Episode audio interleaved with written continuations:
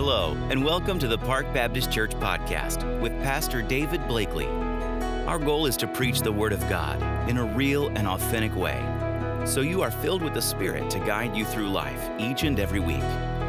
To learn more about Park Baptist Church, visit parkbaptist.com. And now, Pastor David Blakely. Good morning again. The message this morning is a heart for God. And what I, I hope to accomplish is to help each of us to honestly examine do we, do we want more of God in our lives? Because certainly, if we are followers of Christ, if you consider yourself a Christian, then you should have this, this desire, this hunger for more of God always in your life. And I begin by um, the Apostle Paul was preaching in the city of Antioch. And he said this. Uh, he, he's kind of recounting the history of Israel because he's speaking to a Jewish audience. And part of that sermon, he said he's he quotes from First Samuel, and he says, "Then the people begged for a king." And God gave them Saul, son of Kish, a man of the tribe of Benjamin, who reigned for 40 years. But God removed Saul and replaced him with David, a man about whom God said, I have found David, son of Jesse, a man after my own heart. He will do everything I want him to do. Now, this is quite a compliment to be able to have God say about you, you that he's a man after God's own heart. And that again, that should be the desire, the the the the goal of every person who calls themselves a Christian. Now, it's important to note that David messed up a lot in his life he was a real scoundrel. He did some really bad stuff. And yet, God knew this was going to be the case, and yet He still said, He is a man after my own heart. So, what I want to do today is I want to look at what David did, what David's attitudes were, and then I want to look at Jesus because Jesus is the perfect view of everything that, that we should be about. Now, I want to look at David because if you're like me, a lot of times I have a hard time relating to Jesus from the standpoint that Jesus is perfect. And so when you see Jesus do these things and you see Jesus say these things, it's like, it's easy to say, well, yeah, that's Jesus, of course.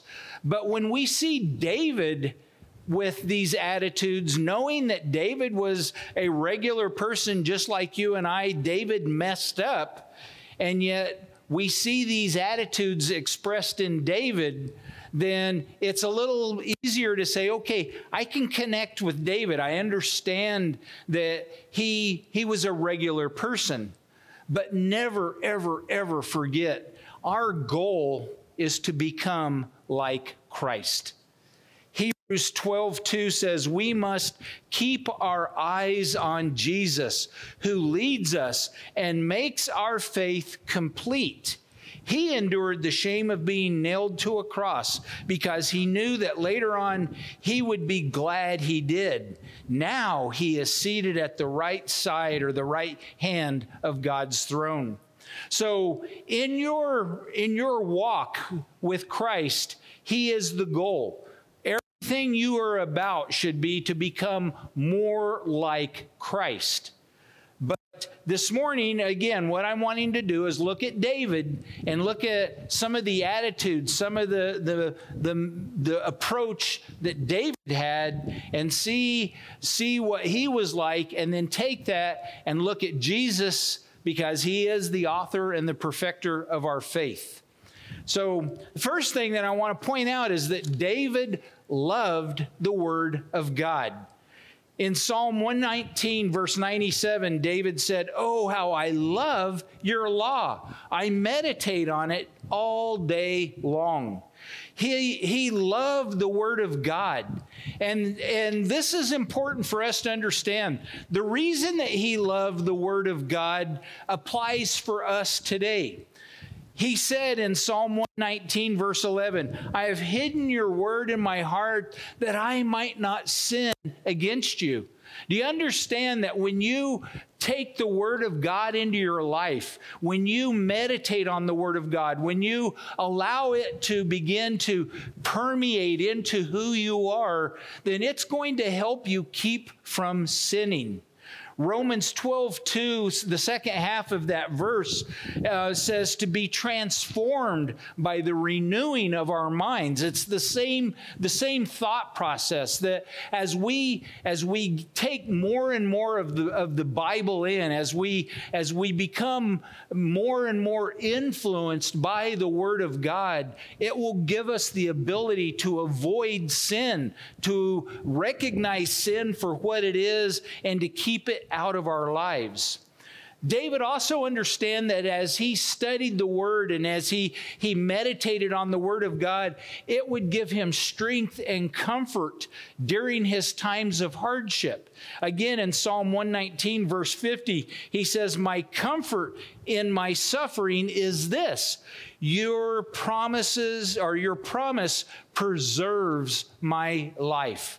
You see, when we go through hardships, it's leaning on the promises of God that, that hold us up. Remember that old song from um, Sunday school days, leaning, leaning, leaning on. Okay, I can't sing, um, but but the idea is that that we we trust the promises of God when you go through hardship, when you go through persecution, when you go through struggle, it's real easy to, to go, oh no, those, you know, be like chicken little, the sky is falling. But if you have the word of God to rely on, then you can say, you know what? The promise of God says this. And as a result, I don't need to be worried. I don't need to be concerned. I don't need to be all worked up because I know the Bible has promised that God will never leave me and never forsake me.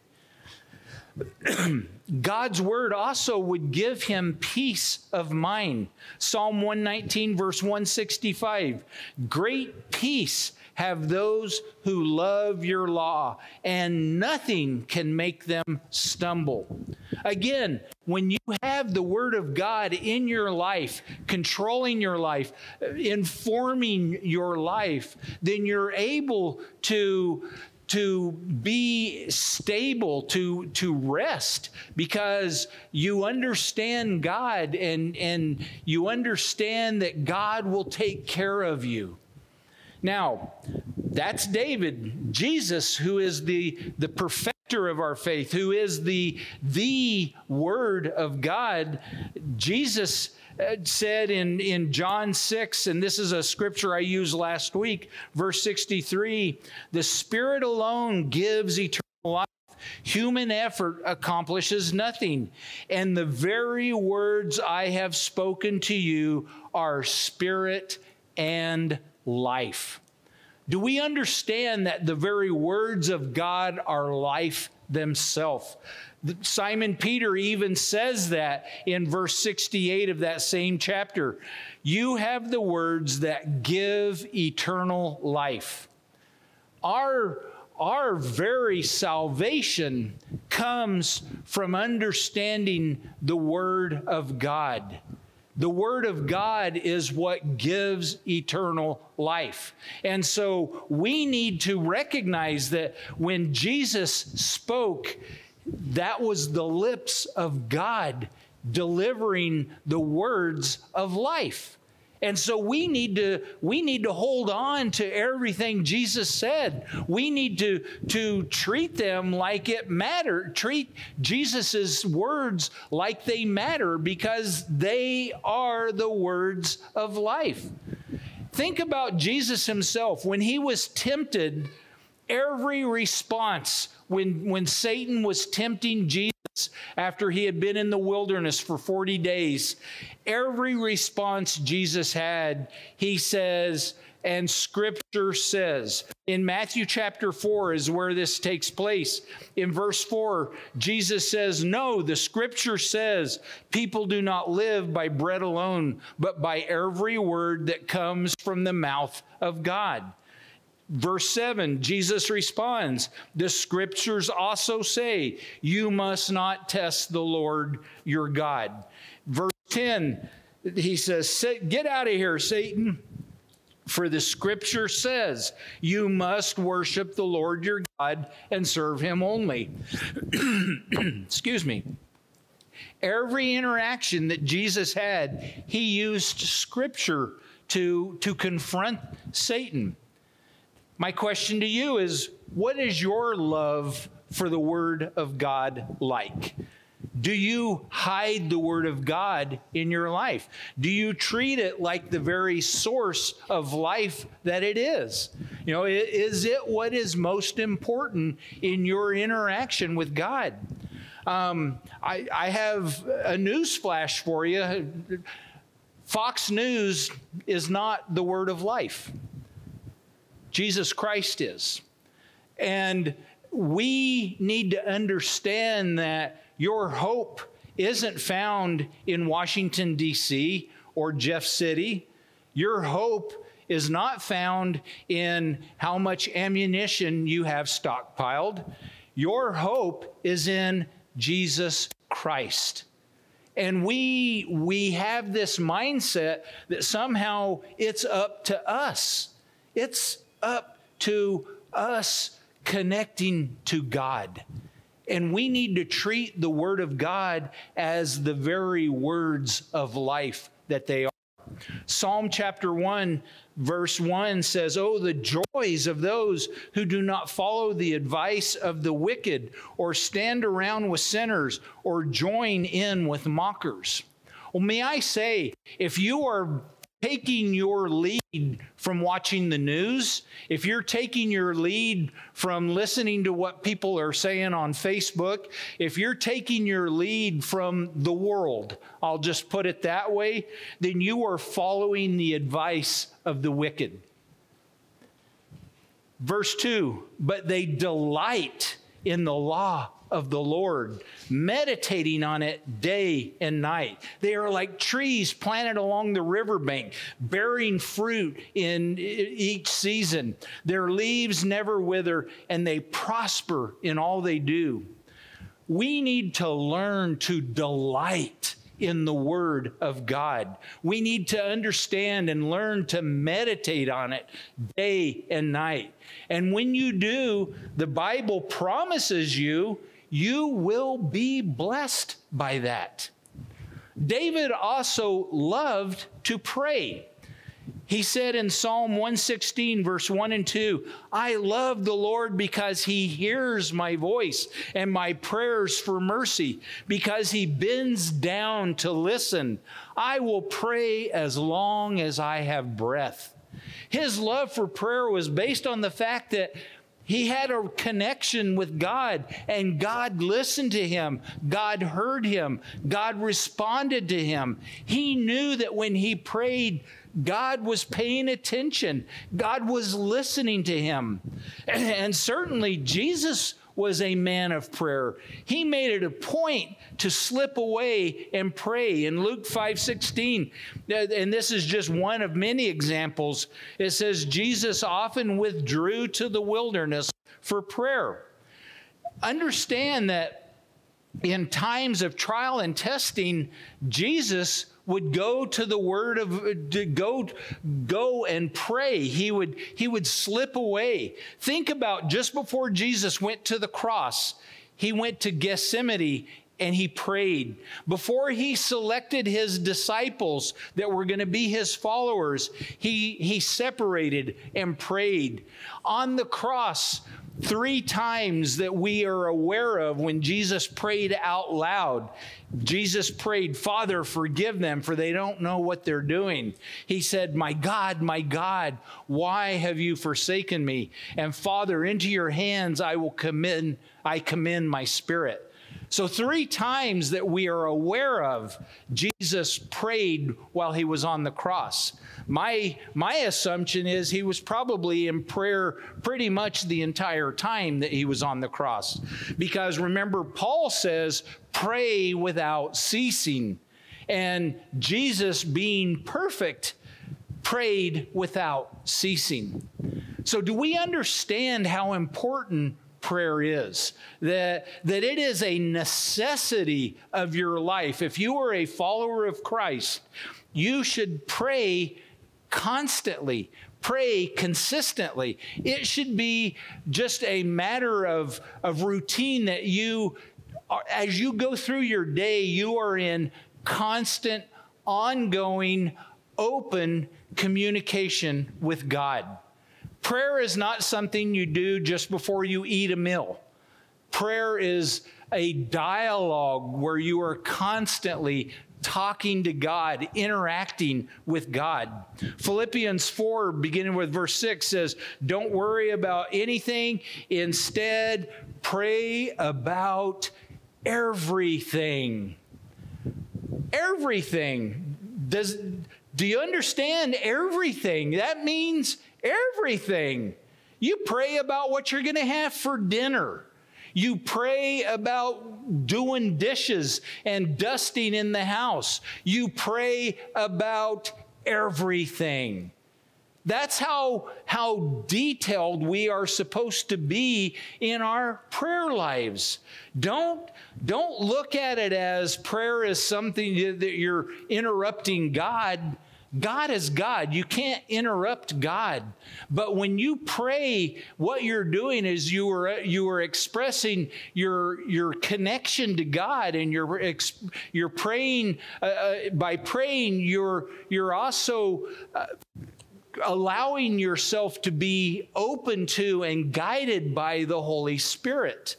If you're shut down and you never pray except under certain circumstances, then you're, you're limiting God's influence in your life. Prayer is where you will receive the power to live the Christian life. Pray without ceasing. Psalm 32 Verse 6 says, Therefore, let all the godly pray to you while there is still time, that they may not drown in the floodwaters of judgment. For you are my hiding place. You protect me from trouble. You surround me with songs of victory. David also loved to worship God. Seven times a day, he says in Psalm 119, verse 164, seven times a day I praise you. He praised God because this is what happens when we worship. When you worship, what you're doing is you are telling God what is great about God. And so, as you're telling God, this is why you're great. You're great because of your righteousness, your holiness, your justice. What it does is it teaches you more about God because you may have never really thought about well why why is god so wonderful well um, let me think about it and you start listing off the reasons god's wonderful He's wonderful because He gave us salvation, even if nothing else mattered. That alone is reason enough to worship God. Because of God, we have salvation.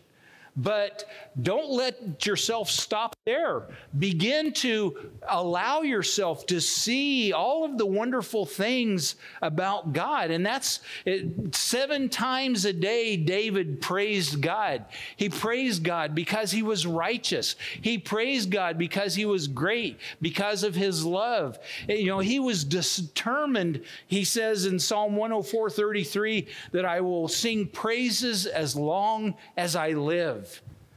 Well, Jesus certainly loved to praise God. When he was teaching the Lord's Prayer, the very first verse in the Lord's Prayer, Matthew 6, says, In this manner, therefore, pray, Our Father in heaven, hallowed be thy name. What's that? That's praise. That's worship. He's acknowledging God and he's saying, You are great. Your name is to be magnified.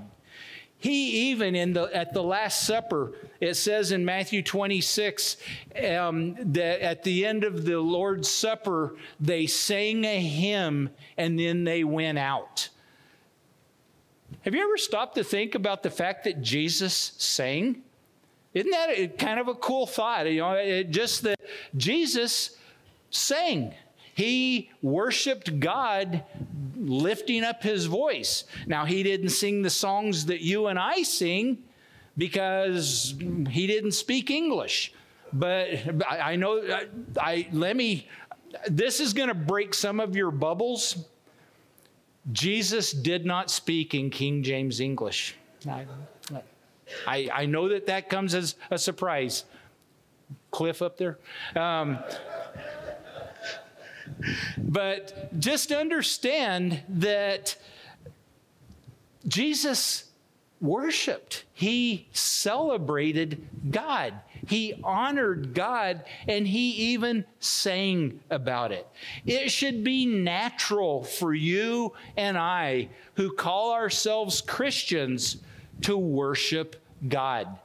And let me say this that if you have a problem singing, if you have a problem worshiping God, there is a red flag. There is something wrong in your relationship with God if you don't worship Him, if you don't feel the need or this the desire to lift up your voice and sing. I, this has nothing to do with quality. This has to do with attitude of heart. David also loved fellowship. He loved unity. He, he understood how important that was. In Psalm 133, verse 1, he wrote, How wonderful and pleasant it is when brothers live together in harmony. David understood the value of a friendship. Uh, if you remember from reading in the, the Old Testament, David and, and Jonathan, who was Saul's son, had a very close, loving relationship. They meant a lot to each other. David also knew the terrible pain of a broken relationship. Remember, his sons Absalom and Amnon both rebelled against him, both broke his heart. And so uh, we need to, to recognize how important unity is within the body, within the fellowship. Certainly, Jesus understood that. You know, Jesus had his heart broken by Judas when Judas turned his back and, and betrayed him. Did you know that Jesus prayed for his disciples that they would be unified in John 17? And did you know that Jesus, when he died on the cross, he accomplished so much more than just our salvation. One of the things that Jesus was accomplishing when he died on the cross is that he was dying so that we would be unified, that we would become one body. Ephesians 2, beginning with verse 13, says, But now you have been united with Christ Jesus. Once you were far away from God, but now you have been brought near to him through the blood of Christ. For Christ himself has brought peace to us. He united Jews and Gentiles into one people when, in his own body on the cross, he broke down the wall of hostility that separated us. He did this by ending the system of law with its commandments and regulations. He made peace between Jews and Gentiles by creating in himself one new people from the two groups Together as one body, Christ reconciled both groups to God by means of his death on the cross, and our hostility toward each other was put to death. Unity is one of the things that should be a hallmark of a Christian, of the Christian family. We are to be known by our love, but we are also to be known by our unity. We, we, are, will, we are supposed to be willing to set aside our own agendas. Remember, take up your cross daily and follow Christ. What that means is my will is secondary, your will is secondary we all esteem each other as more important than ourselves. And so, for the good of the cause of Jesus Christ, we set aside our personal preferences. We set aside our agendas for the agenda of unity of the body of Christ. That's biblical. And that's the way we're supposed to live, and that's the way we're supposed to think. It's not this is my church and we're going to do it my way. That's, that's not biblical. That's not Christian. That's a, that's a heresy out of hell. Now, David hated falseness, he hated fakeness. Psalm 119, verse 104, he says, Your commandments give me understanding. No wonder I hate every false way of life. And his, his hatred, again, was based on his understanding of the Word of God.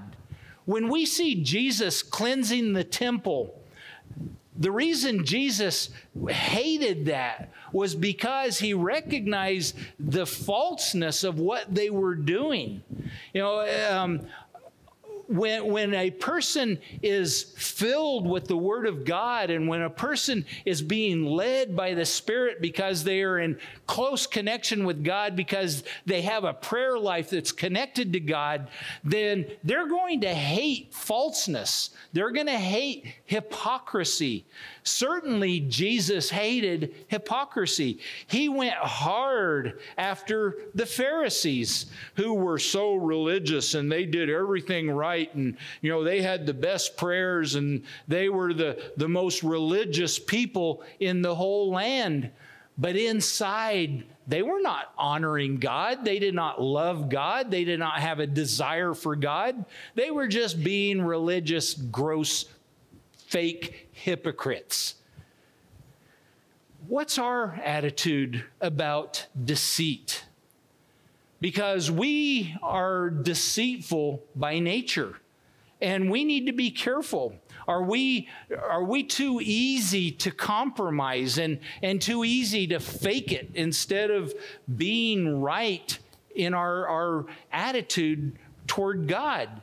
You know, it's the souls of people that are at stake here. You know, we're so worried about our own self esteem and our, our, our, own, how we appear to everybody else. And the fact is, people see the fakeness in our, our lives and they're turned off by that. And as a result, they don't want the Jesus that we're, we're offering because they're looking at us saying, Why would I want to be like that? Second Corinthians chapter 10 puts it into perspective. It says, We are human, but we do not wage war as humans do. We use God's mighty weapons, not worldly weapons, to knock down the strongholds of human reasoning and to destroy false arguments. We destroy every proud obstacle that keeps people from knowing God. We capture their rebellious thoughts and teach them to obey Christ. Part of the Great Commission is that we are to go out and make disciples of all nations, teaching them to obey what Christ taught. That's our responsibility. We have a world that's going to hell, and we're standing around. I really liked the little interlude video just before I got up to preach. I almost got up and said, Hey, I don't need to say anything, that just did it. But then I knew you all would leave. So, uh, you know, what we need to understand is that our job is to be out in the world, changing the world and bringing people to Jesus Christ. Our job is not to sit in church and say, Y'all come in here. Did you know that nowhere in the Bible is there ever any indication that the unsaved are supposed to come to church? We are to go into the world, not the world come into the church. That's, that's a false approach. So, what we need to do is we need to hate falseness. We need to stand for Jesus Christ and we need to be real. When we have problems, we need to say, you know what? I'm struggling. I've got problems. I'm not doing well. But because of the promises of Jesus Christ, I'm standing on that. And I and that's what's going to, to carry me through. Notice that going back to Acts 13, because David was a man after God's own heart, God said, He will do all of my will. God was confident that even though David was a scallywag, David did some bad stuff. But even that, because, because he knew he had a heart for God, because God knew David had a heart for God, God knew David was going to come through and do what he was supposed to do. A lot of times we say, you know, I, am just not, I, I'm, I'm, I'm not right for God. I've messed up. I've done this or I've done that. And so God can't use me. It's not our place to decide whether God can use us or not. It's God's place to decide how He wants to use us. And so our responsibility is to be faithful, to go after God, to have a heart for Him. when we mess up, and we will, God will say, You blew it. We say, God, I'm sorry. Please forgive me. Help me to correct this, help me to get right, and then we move forward. That's what David did. Remember in 1 Timothy 4 7, it says, train yourself to be godly. That's the goal. You're working at this to be more godly. Now, let me say, if you don't find that you don't, you know, if you don't love being in the Bible, if you don't really have a prayer life and you don't really care whether you have a prayer life, if, if praising God isn't something you want to do, you know, if, if, if being with other Christians isn't something you, you look forward to and you desire, there's a problem in your spiritual life. Please hear that. It means something is not right. And if there's something broken, you need to get it right with God. You need to come to God and say, God, things are not right here, and I don't know what to do, so help me. And confess your sin. Open yourself up and allow God to have access to your life train yourself to be godly, which means you do the work necessary. You get into the Word of God. You know, nobody likes to go to the gym when they first go to the gym, but after they've done it for a while, it becomes a part of who they are. Focus on getting, doing the things that will help you become a better Christian. Spend time in the Word of God. Spend time in prayer. Spend time praising God and worshiping Him. Spend time hanging out with other Christians, not just socially, but to support and build each other up. That's the point of small groups, that's the point of, of Bible study. Train yourself, make yourself do the work necessary. The result is you will have a heart for God, and God will use you to carry out His work and His will. That's why we're here. If you want to find value, if you want to find purpose in your life, that's where you'll find it. Let's pray. Father, thank you for loving us enough to save us. Thank you for setting aside eternity and coming to this earth and dying on a cross for us. God, we so desperately need you. We don't need more of the world. We've got plenty of that. Lord, we need you. Help us to separate ourselves off in a way that we allow you to fill us and, and anoint us. And then not to stay separated, but to go into the world and do the work of calling people to you. Help us, Father, to truly be the church and to have the heart that you have called us to have. Thank you, Father. In Jesus' name I pray. Amen.